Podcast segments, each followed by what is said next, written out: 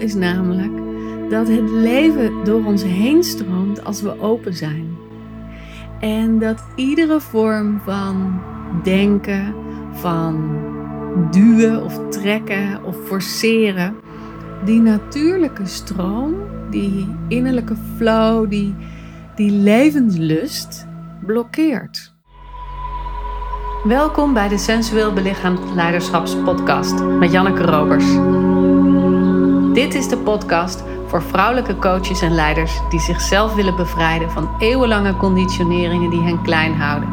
En de podcast die je ondersteunt in het ontwaken van je volle vrouwelijke potentieel. Welkom in mijn hoofd, hart en bekken.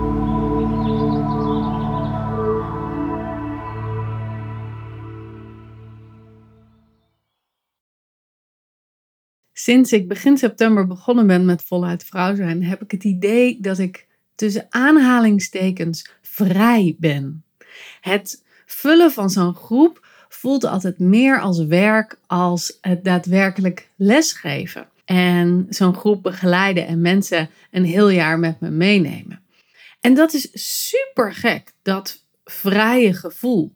Want alles in mij zegt dan dat ik al die vrije tijd moet vullen met een nieuw programma maken, een nieuwe lancering doen, nieuwe projecten bedenken.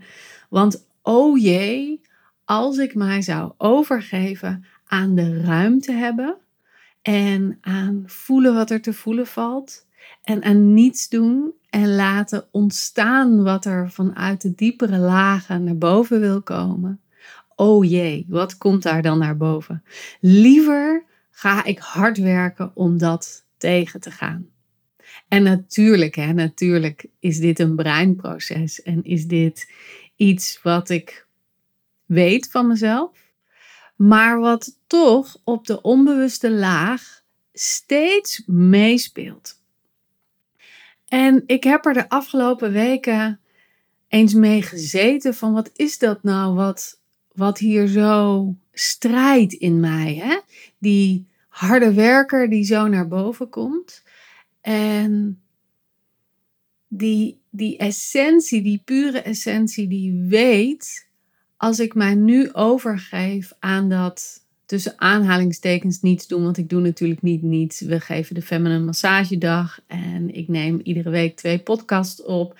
En ik schrijf ontzettend veel content voor social media. En ik ben ook aan het begeleiden van mijn deelnemers in Voluit Vrouw zijn. Dus het is niet niets, maar het voelt minder als het echt binnenhalen, zeg maar, tussen aanhalingstekens, wat, wat heel erg marketinggericht klinkt. Maar het, het werven van deelnemers, dat, dat voelt voor mij als toch werk, zoals ik al zei. Dus ik heb gezeten met, met die struggle in me. En ik kwam erachter dat het harde werken, en misschien ken jij dat ook wel, dat dat is om te voorkomen dat ik me schuldig voel. En als ik dat dan verder uitpluis, dan komt er zo die oneigenlijke gedachte dat stel je voor dat volgend jaar de groep voluit vrouw zijn niet helemaal zo vol komt als ik zou willen, dat ik mezelf dan de schuld moet geven omdat ik in deze maanden er niet aan heb gewerkt. En toen ik dat ontdekte, toen realiseerde ik me ook, oh ja, schuld is een teken van dat je uit het familiesysteem stapt. Uit de coderingen die je meegekregen hebt als kind van zo hoort het, zo heb je het te doen, dit leven.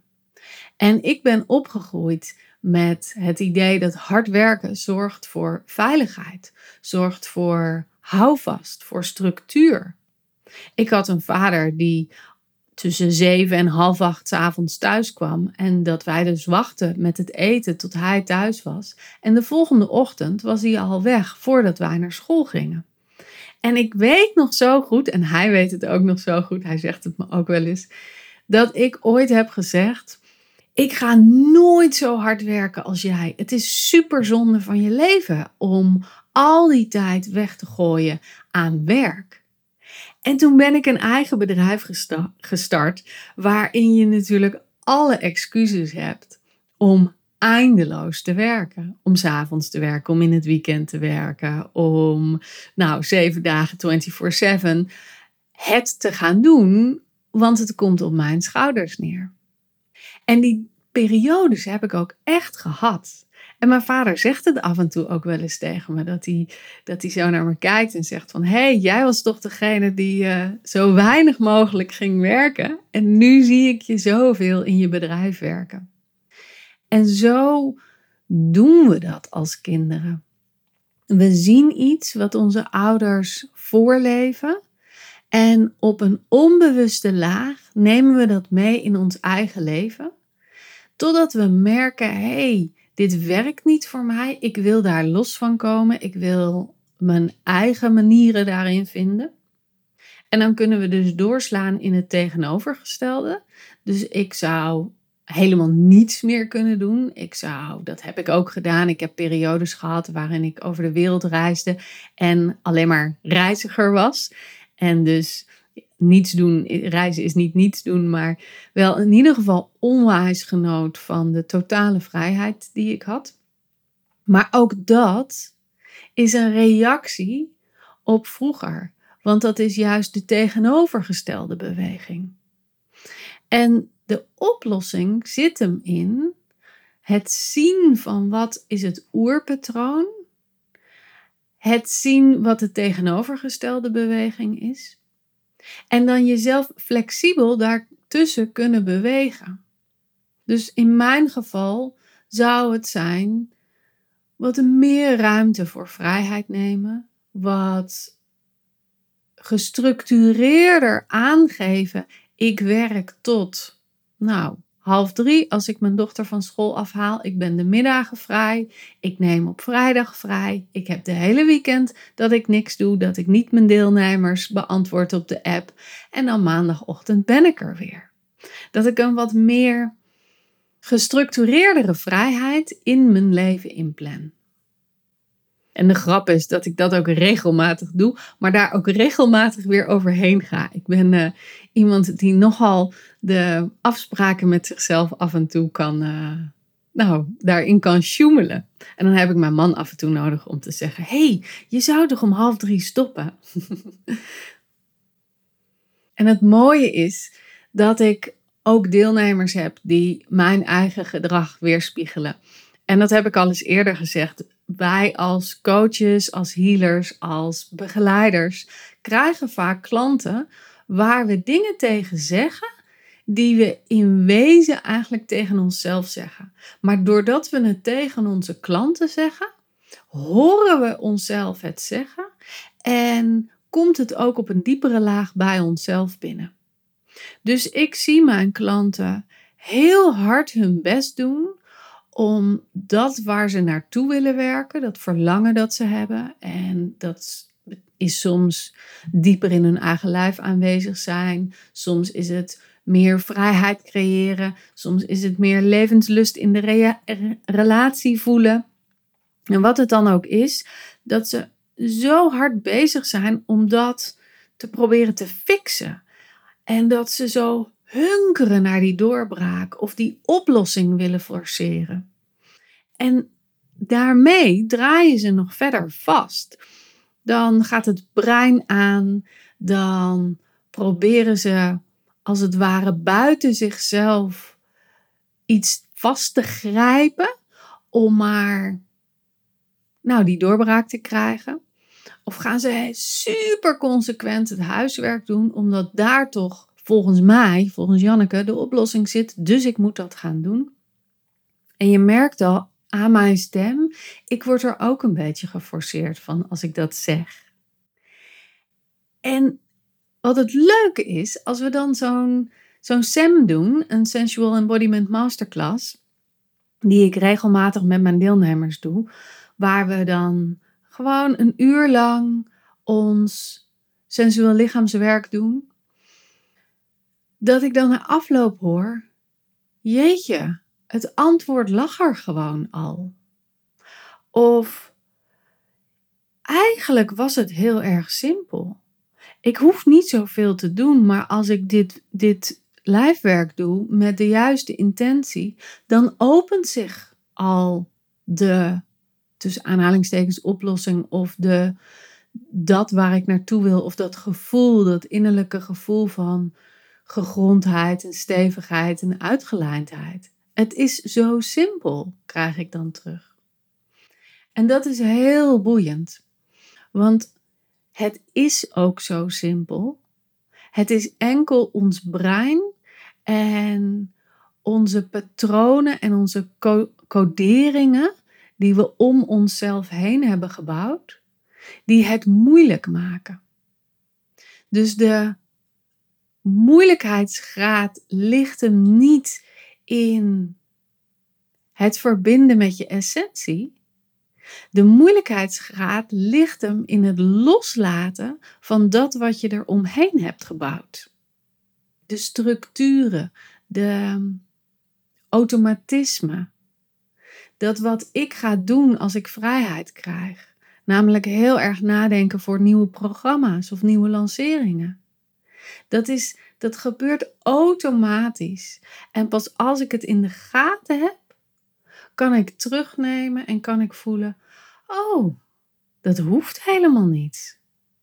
Het mag gemakkelijk zijn. De clue is namelijk dat het leven door ons heen stroomt als we open zijn. En dat iedere vorm van denken, van duwen of trekken of forceren, die natuurlijke stroom, die innerlijke flow, die, die levenslust blokkeert. En als ik dus al een paar maanden zit te voeteren op mezelf dat het idee nog niet is gevallen hoe ik de opnames voor de, de nieuwe content voor de Online Academy van Voluit Vrouw zijn wil maken, dan zit ik dus mezelf in de weg om het van binnenuit te laten ontvouwen. En als ik dat gevoeter los kan laten, als ik die innerlijke criticus los kan laten, als ik gewoon de fotograaf, de videograaf, de styliste af kan zeggen en zeg: Ik kom bij je terug op het moment dat het gevallen is, dan ontstaat er ineens zoveel ruimte. En dan voel ik weer: Oh ja, dit is wat het nodig heeft. Misschien betekent het in jouw geval dat je een opdracht moet inleveren voor je opdrachtgever. Of dat je een datum hebt te plannen voor je volgende programma. Of dat je voelt dat je een masterclass wil geven of iets anders hebt neer te zetten, maar dat het nog niet vanuit binnen echt komt en dat je het daardoor aan het uitstellen bent. Kijk dan eens of je een stap terug kan doen. Of je gewoon de boel de boel kan laten. En misschien iets heel anders kan gaan doen. Gewoon even een wandeling gaan maken over het strand. Of misschien wat ik zelf heel fijn vind, door het museum gaan dwalen. En allemaal creatieve indrukken, creatieve plaatjes, creatieve uitingen kan zien van andere mensen om je innerlijke creativiteit aan te wakkeren. Of misschien ga je wel naar een lunchconcert in het concertgebouw. Gewoon om iets heel anders te doen en niet aan dat ding te denken waar die oplossing voor moet komen. En jezelf de toestemming geven om het niet te weten. Dat betekent niet dat je het resultaat aan het uitstellen bent.